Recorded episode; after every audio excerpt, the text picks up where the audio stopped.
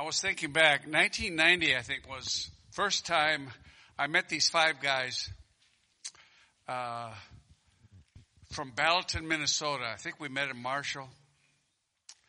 I have to, Paul Swift, Dan Stewart, Mike Nelson, John Nakamas, and Bob Fricke. Uh, 33 years ago. Tell me time goes by fairly quick. Don't you feel like you just got out of high school?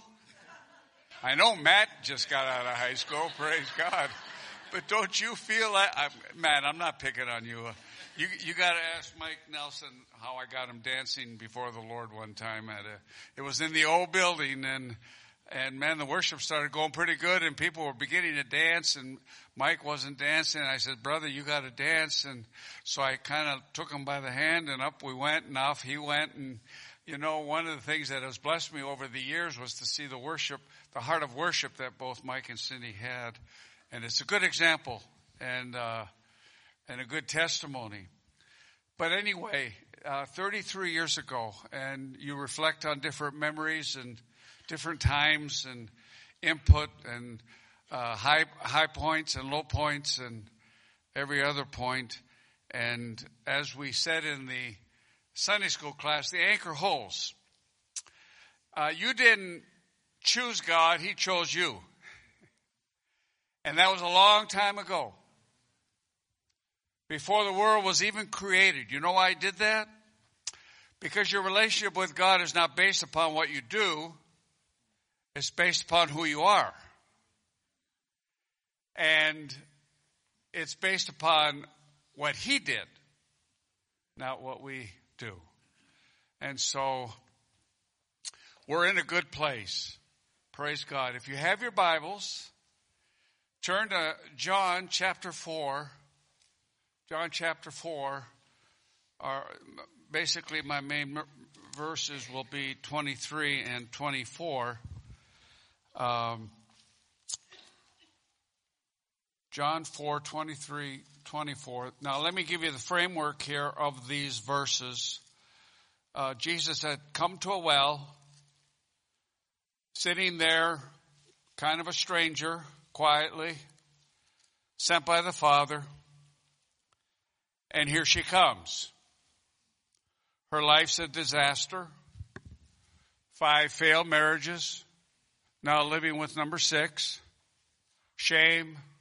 Beaten down she comes at noon because the women come at six. She's not about to come at six because she doesn't want a fellowship. And all of a sudden this stranger says, give me a drink. And the thing that stuns her was the tone of his voice. Maybe the first time in her life she heard a man speak to her with a kind, inviting tone. She's intrigued. How can you ask me for a drink? You're a man. How can you ask me for a drink? You're Jew. I'm Samaritan. Gender and racial difference. If you knew the gift I have, you would have the answer. And the gift is water. And it flows out of me and it's grace of God coming from the throne. And he begins to talk about this water. And of course, she says, You don't have a bucket. She doesn't get it. And they keep pressing and she keeps asking. And then at crunch time, when she really wants a drink, he says, Go call your husband. Oh, her head dropped. Please. Later on, her testimony to her hometown will be, Come and listen to the man who told me everything I ever did. That's the mother of all counseling sessions. You see, the grace of God allows people to free and open up. Religion wants you to pretend. You gotta hide. You gotta look good, but you're a mess inside. Grace lets you be a mess outside. You're all a mess. There's two prodigals in Luke 15. One is really obvious and he knows it. The other one doesn't know he's a prodigal. Because he's cloaked in religious nonsense, pride, arrogance. Give me a drink. Five husbands you've had. Her eyes get real big because she had said, I don't have a husband, half lying. And number six is a live in. Well, what happened is she got a drink. How do I know that? Because everybody that drinks of His grace, everybody that truly gets born again, everybody that truly gets made alive in the Spirit wants to worship. It's instinctive. It's, uh, one famous brother said, the reason God has missions is because He wants worship. It's all about worship. The preeminence of Jesus Christ and the worshiping of Him. So she begins to talk about worship. She says, well, I heard that you got to go to Jerusalem and I heard about this place. And, and so we come to our verses where he instructs her about worship. And this is one of the most important words right now for the body of Christ in the hour in which we are living in. Let me give you a little framework of the hour. You're in the last days. You're in the time when the Bible says everything that can be shaken will be shaken. Without going on a rabbit trail, does anybody know what's going on in Kansas City right now? One of the greatest shakings in ministries in the last 30 years. And isn't it ironic it's all about worship down there.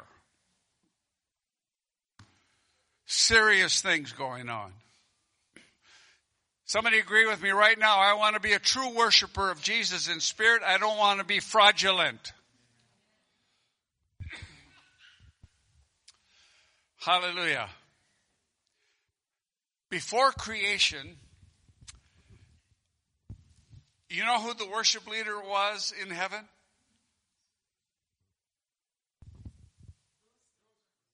Lucifer.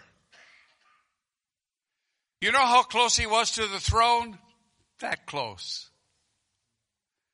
But he was created. And he got so jealous of Jesus. He wants his place. And all evil, all sin, all bondage, all death, all religion, all great horrors of humanity, Holocaust, go right on down the line. It's all the fruit of a fallen worship leader. And here's what happened when Satan fell. He took worship with him. He knows how it works. He knows the ins and outs of it. He was absolutely beautiful. He still is for that matter. If you were to see Satan right now, you'd be stunned because it's all about and read it in Ezekiel 28 and read it in Isaiah 14 and you can see the, the inner pulse beat of, of, and so, so Satan is seeking worshipers. He wants to draw worshipers away from Christ to himself in John 4, 23, 24. We got to get to the verse. But an hour is coming and now is. Please hear me prophetically. An hour is coming. I want you to apply it to our lifetime right now. In 2024, you're going to see the greatest, craziest, chaotic election year in your lifetime. And I'm not going to go down that rabbit trail. Because my hope is not in Washington, my hope is in God and in God's house. And I'm not going to get seduced by false answers to humanity's dilemma and humanity's problem, which is one thing only. The grace of God, the gospel of Jesus Christ, the kingdom of heaven, the kingdom of light, the kingdom of righteousness is the only hope for mankind. And you are privileged, privileged and I am privileged to declare and see that kingdom advanced. For an hour is coming and now is. True worshipers. Say it with me right now. Come on. I want to be a true worshiper.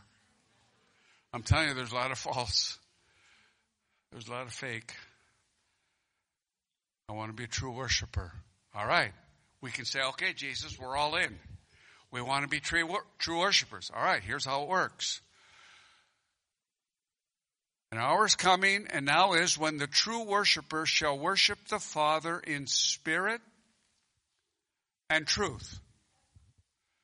For such people, the Father seeks.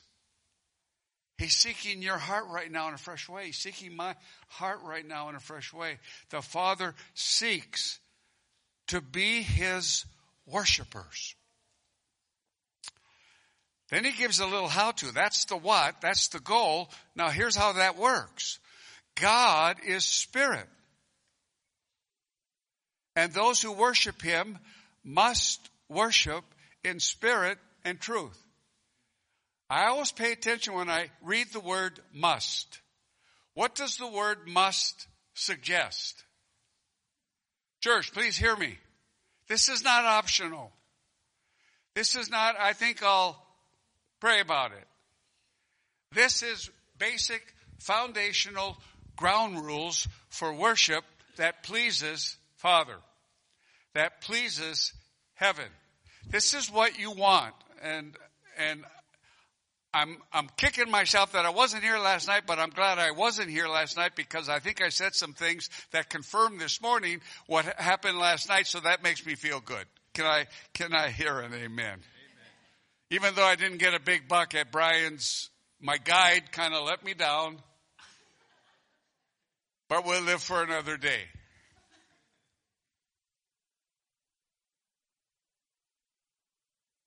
God is spirit, and those who worship him must worship in spirit and truth. Just say it with me. Must. Must. This is a lordship issue. This is a lordship issue.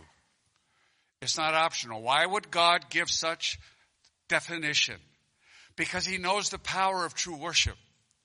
He knows what it will do in your life and in my life. Worship is both a defense and an offense. We're going to see that, Lord willing. Praise God. We're going to see it's both a defense and it's a offense. It's both in the mind of God. He wants true worshipers.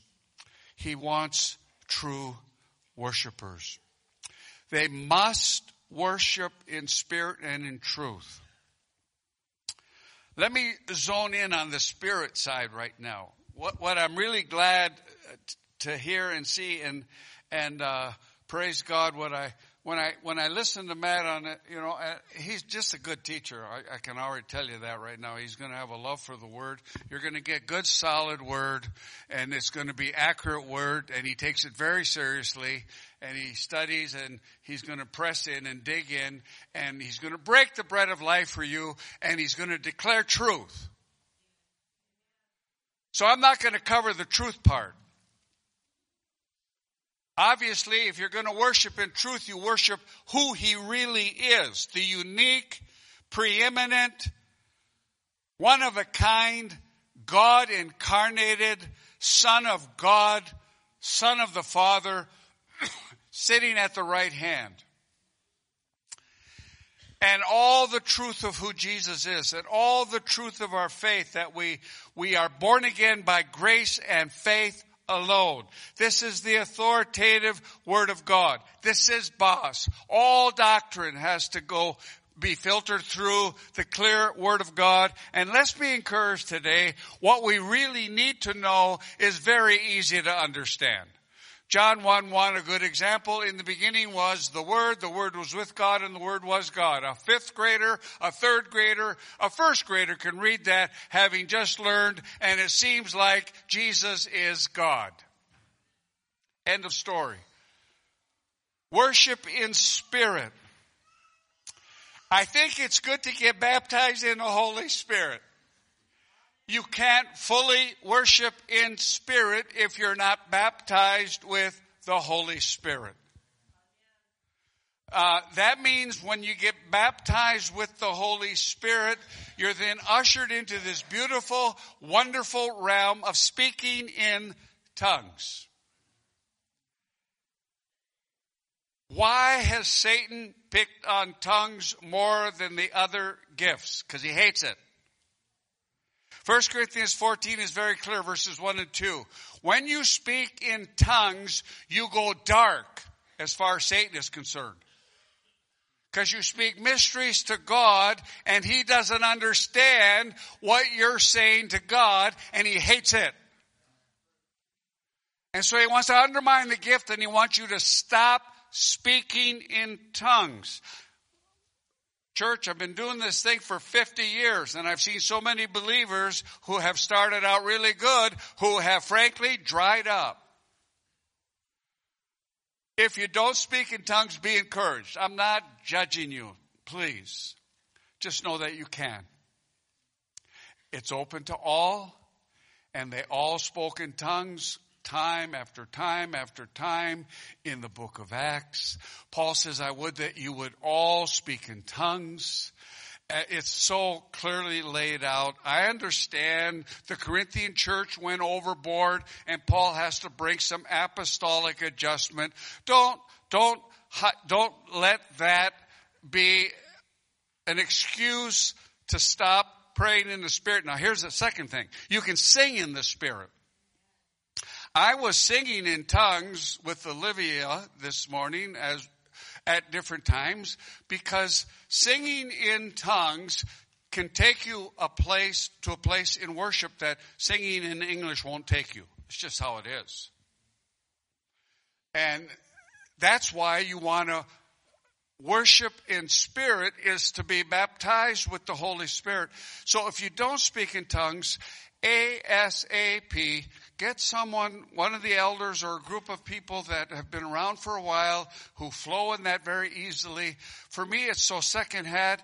It's so hallelujah. And you just off you go because I will pray with my mind. I will pray with my spirit. I will sing with my mind. I will sing with my spirit. It's as casual and relaxed as just flowing in the natural baptized with the Holy Spirit, speaking in tongues. Now let's look at the essence of worship. What is worship? See, the Godhead, I, I often think about things like this, I don't know, but what did God do before there were angels? What did God do before there was you? What did God do before man and before angels. What did God do when that's all there was was God? Was he bored? And it could have been a pretty long time. He is eternal. We understand eternal. He always has been. He was never created. He never just started. He was and always has been. He is eternal. What did he do? He fellowshipped himself. What do you mean? He beheld himself. The Father beheld the Son, the Son beheld the, the Father. They spoke love, they spoke edifying, they, they, they just lavished this eternal, eternal joy, worship, and it's the fellowship. And so creation is all about God expanding worship. And so you were created and I were created to worship. And we understand the gospel is needed. Jesus has to make the door open once again through the work of Calvary, but it's all about worship. And when you get into the worship of the Godhead, the eternal worship, 1 John 1, 1 to 4, the end result of that is joy. I would suspect last night at the pinnacle of whatever happened in the realm of worship last night, there was a lot of joy. That's just how it is. Why is joy so crucial and so important in the last days? Because the joy of the Lord is the strength of your life. It gives you endurance. Sometimes we're going through life and it's just kind of slugging it out and it's getting heavier. And instead of sprinting, I'm walking. And instead of walking, I'm almost dragging myself along. And all of a sudden, I don't know if I can make it to the end. I don't know if I will endure until the end. And then that worship thing happens. And, and we, we, we cast off the garments of darkness. We cast off the sorrow and we enter in one more time to the joy of the Lord, which is my strength. In fact, Jesus, it says in Hebrews 12, it was for the joy set before him, he endured Calvary. He saw beyond Calvary and he saw you and I and he saw humanity that got saved and he saw the throne room up in heaven eventually filled with worshipers and it's going to be ultimately all worship, all, all, all for it. Must worship in spirit and in truth. Please turn with me to Psalm 27, Psalm 27, verse 1. This was one of the most famous Psalms of David. It was known pretty much by anybody who was serious. Paul would have known it before salvation, but after salvation, the Psalm took on a whole nother dimension. You see, after your salvation, you're born again and you have what the Bible calls eyes of the heart. You have ears of the heart you have the ability to see into the realm of the Spirit. That's what worship does. That's where worship opens it up. And so in Psalm 27, David says in verses 1, 2, and 3, I'm surrounded by trouble. I'm surrounded by chaos. There are those trying to take me out. I have all kinds of enemies. Life is surrounded with circumstantial pressure, circumstantial change. He said, though a host encamp against me, my heart will not fear. In spite of all this, I shall be confident. David, how did that happen? How did that happen? And it's a lifestyle now he's talking about. This is his earlier days. This is when he started out as a teenager. That's why church, church of God, child of God, let's believe God for a spirit of worship to come. And this is what I'm going to pray at the end. I'm going to pray for a fresh spirit of worship to absolutely fall and be imparted to this local church. Whatever I can pray, uh, I started out leading worship in the 70s. So that's the closest thing to my heart. I love to lead worship. I love to see Portame's door. I love to see God's people enter into the presence of the Lord. Can you agree with me? There's nothing like His presence. It brings refreshing. It brings release. It, it, it sometimes has a fragrance to it. The presence of the Lord.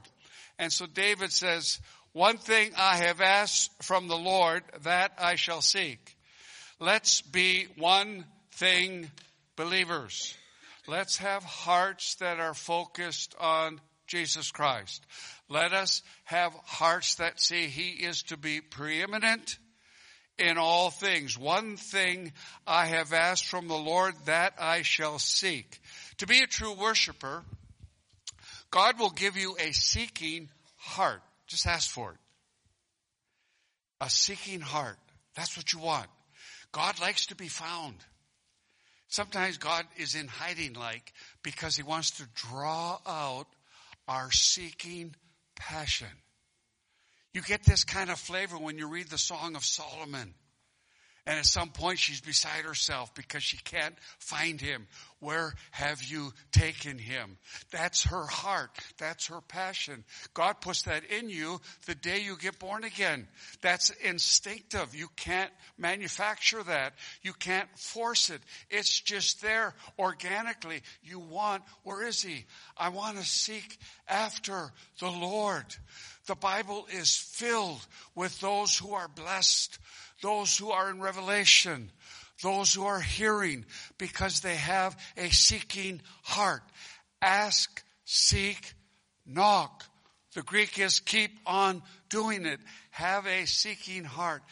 You know what happens in our lives and, you know, for many years, we kind of level off and we kind of get locked into life as kind of day by day and job and family. I get it. But Lord, Baptize me afresh in these days with a seeking heart. I want to find you, Jesus, all over again. You're such a beauty. You're a treasure filled with everything. And so one thing have I desired, that shall I seek after, that I may dwell. This is the key word. I don't, is that verse up there? Can we get John 4, 23, 24 up there? Uh, but that I may dwell. This is not meetings. This is lifestyle. That I may dwell, that I may dwell, that I may dwell.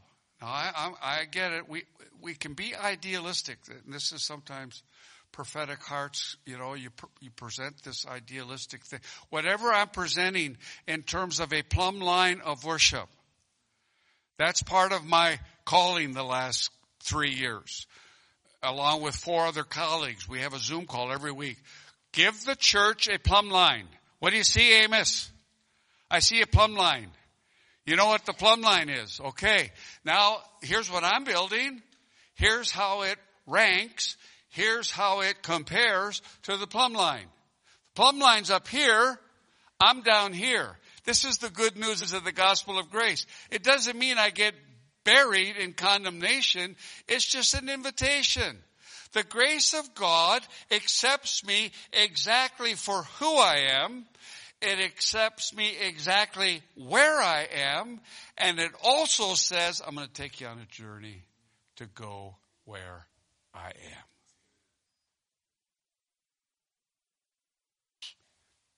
So I'm not motivated by fear and I'm not motivated by you gotta and I, that, forget all that. That's just a religious nonsense that, that many of us maybe have grown up with all our lives. No, no, no.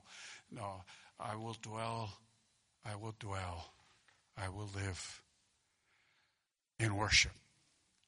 I will dwell in the house of the Lord. Well, what's David talking about when he says house? Well, that's tabernacle.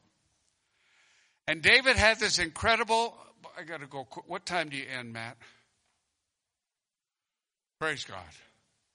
Am I done? Am I done? I have been done for a while now. When I'm done. Ooh. Okay.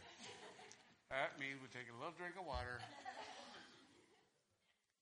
You just set the bait, and I just I bit I bit on the bait. All right, and worship at the end. Just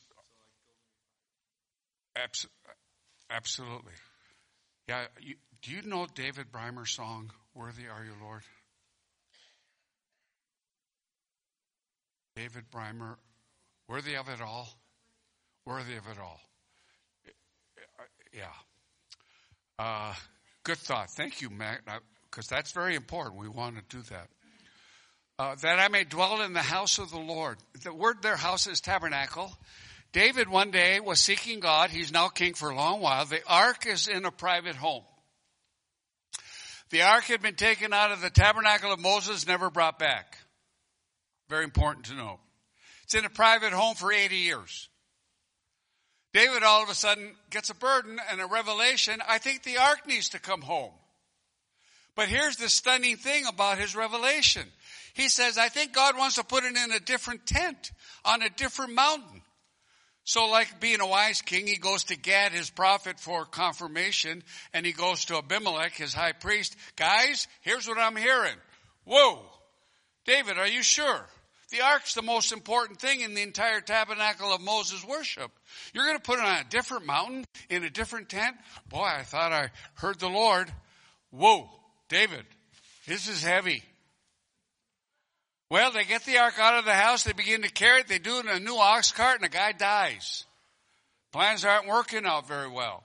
It's not just what you do, it's how you do it. Both are as important to God always. Please remember that. It's not just what, it's how. Has to be in the spirit. It's in the how that the church has gotten messed up for centuries. Praise God. This isn't a seminar, Chuck, it's a sermon. So, too much to say. That's all right. Praise God. I wonder if Mike's watching. Mike, I said it just like you told me, right? I did say Sunday school. P.S. Quick sidebar. It's such a miracle to have a local guy grow up and have a testimony that's been established for over 30 years Because the Bible says a prophet's not without honor except in his hometown. And to see that develop is the grace of God, and that tells me God's all over this work. And He's getting ready to launch you in wonderful ways. Praise God.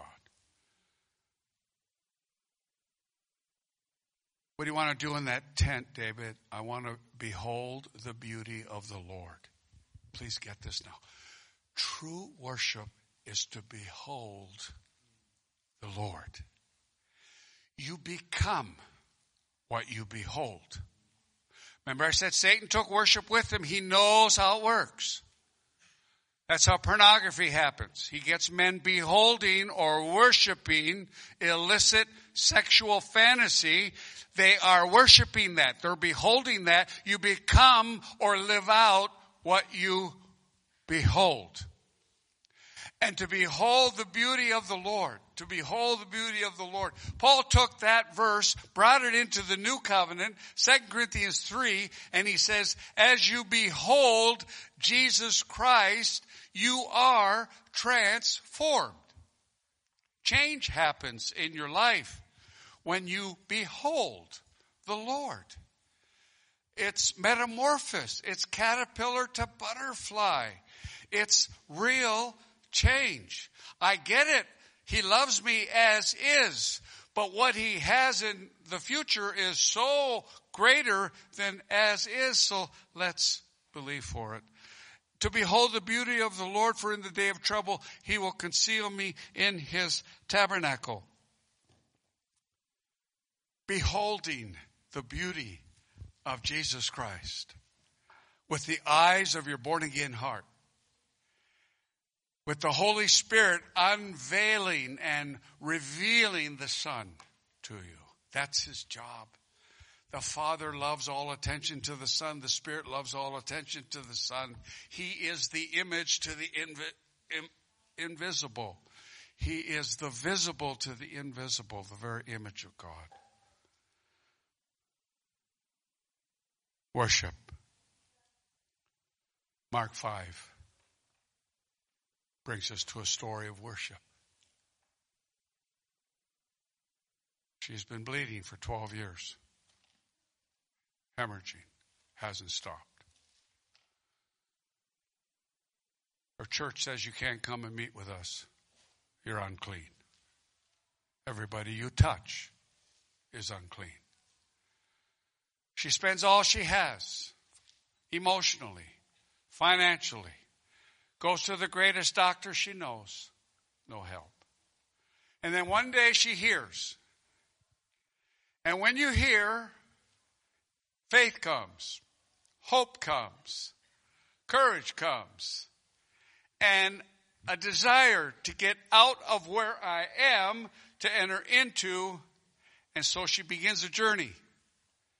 And she's now following a crowd of people Hundreds of people going to Jairus' house because his daughter is sick. And she gets finally, after jostling her way through a number of people, no doubt, bumping them, brushing up against them, she touches, this is the key word, she touches the hem of his garment, which was mid-back. And the word there is she did, it, it, it's not a touch. It's, I'm clinging on here. This is my only hope. This is my last. I've heard about the healings. I've heard about the miracles. This is the only last. And when we come to that kind of passionate, all in worship, boom, the virtue of Christ explodes out of him and touches him touches her, I should say. She's instantly healed. Can you say amen? And relieved. See, there are bumpers because Jesus said this. Now he knew, but he's trying to draw out something. Who touched me? Lord, get a grip. There's hundreds of people here. No, no. Somebody touched me. We're talking about touching heaven. We're talking about releasing virtue. What county are we in here? Lyon County needs the virtue of Jesus Christ. Somebody's got to touch the throne room and release that virtue. That's one of your major job descriptions as a local church. She touched him. Matthew 15. Her daughter is cruelly demon possessed. She doesn't know what to do. She's a prostitute. The daughter is very likely illegitimate. She came from Sidon, well known area of Jezebel and prostitution. She's a Canaanite, not Jewish. He doesn't speak a word to her because Jesus was only sent to the Jewish people. She doesn't know that. Last night she was up all night because her daughter was screaming. She goes to the disciples and they say, Lord, help. She's beside herself. She comes back to Jesus. And the word he says to her is not really encouraging. It was quite restrictive. I was only sent to the lost sheep of the house of Israel. But what she did this time as she comes is that she bows. She bows down. Call me a dog. Even dogs feed on a few crumbs. Jesus only speaks what he hears heaven say. He's operating under a divine dispensation, what we call a divine plan to the Jews only. The Father up in heaven says, Son, forget the plan. Heal her daughter. Now, worship breaks through and releases his life.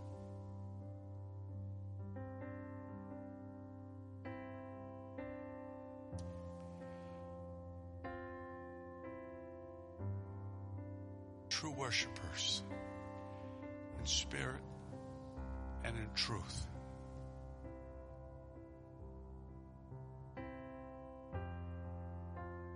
Flowing throughout the scriptures, testimonies of worshipers. Jehoshaphat said, Lord, I don't know what to do.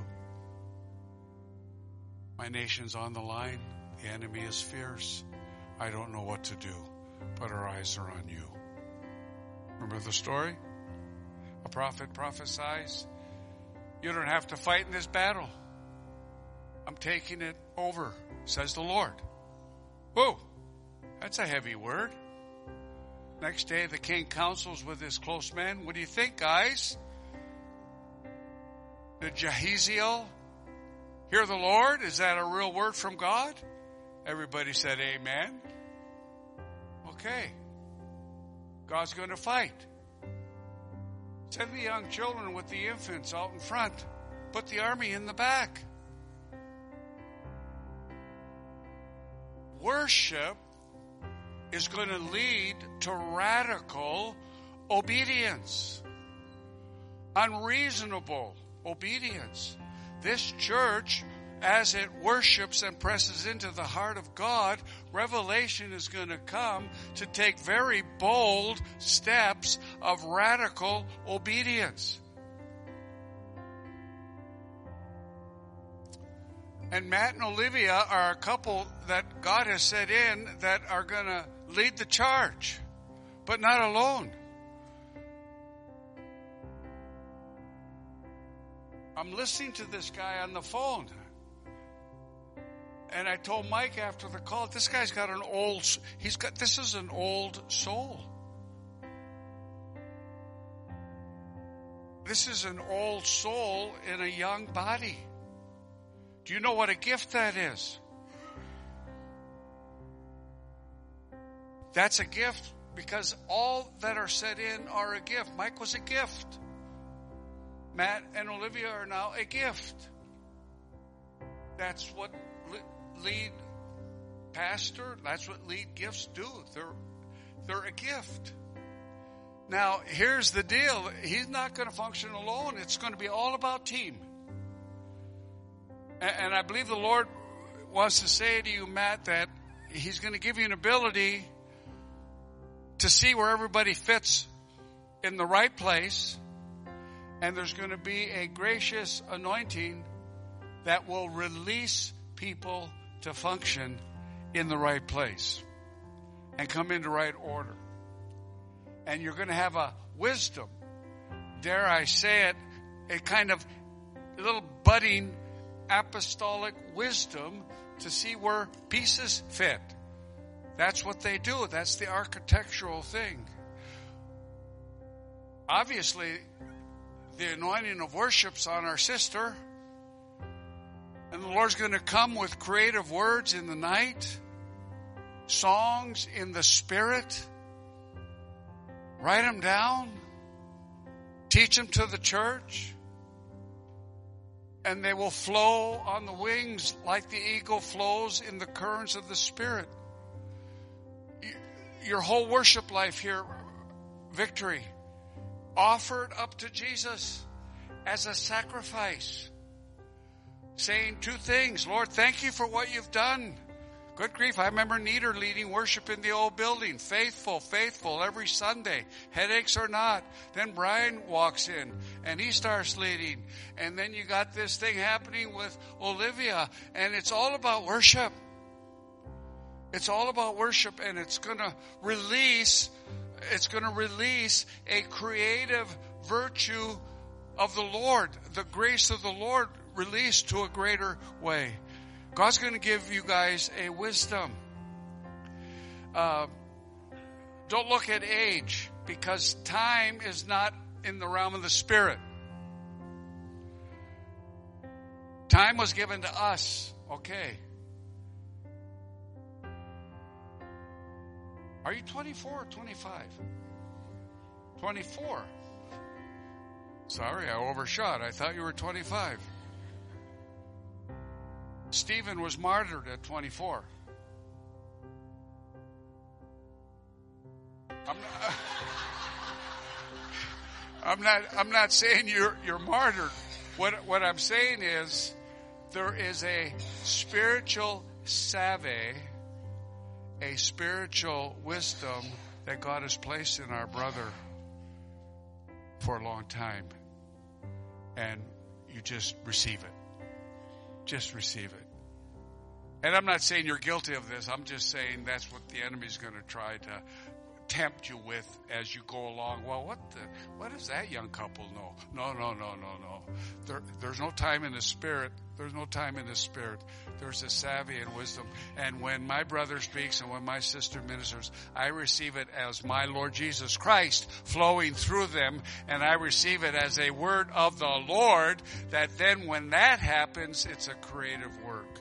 Brother, it's going to take you on a real fresh search of the Bible, and there's going to be there's going to be revelation coming and understanding that's going to cause such an excitement and such a passion that at times as you're speaking, uh, people will say, "Well, who, who, who is that guy?" It, my my guess is, my sense is, you're kind of like a teacher, and you're going to break it down. But there's a prophetic preaching anointing that's going to come upon you at times to deliver the word of the Lord. Just flow with it. Just flow with it. It's off script. It's change and it's all good.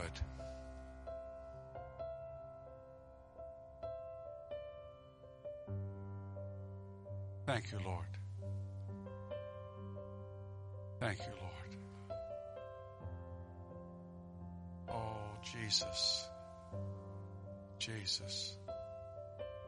Lord, we rejoice in what you're doing in this wonderful church. Lord, I really thank you.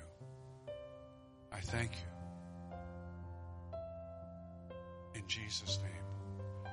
Why don't we all stand and Olivia has a song to go. But can I pray? And would you just raise your hands with me in agreement? And I'm just going to pray it as best I can upon you. Father, in the name of Jesus, with all the authority that you have graced me with, I impart a spirit of worship upon this congregation. I speak to everyone with hungry hearts to be true worshipers of Jesus Christ in these days. The mantle of worship upon this house to take it to whole new places. Lord, in the name of Jesus.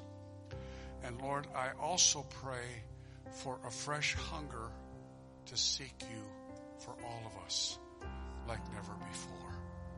Such a hunger, such a thirst to seek Jesus Christ. In Jesus' name. Thank you, Lord.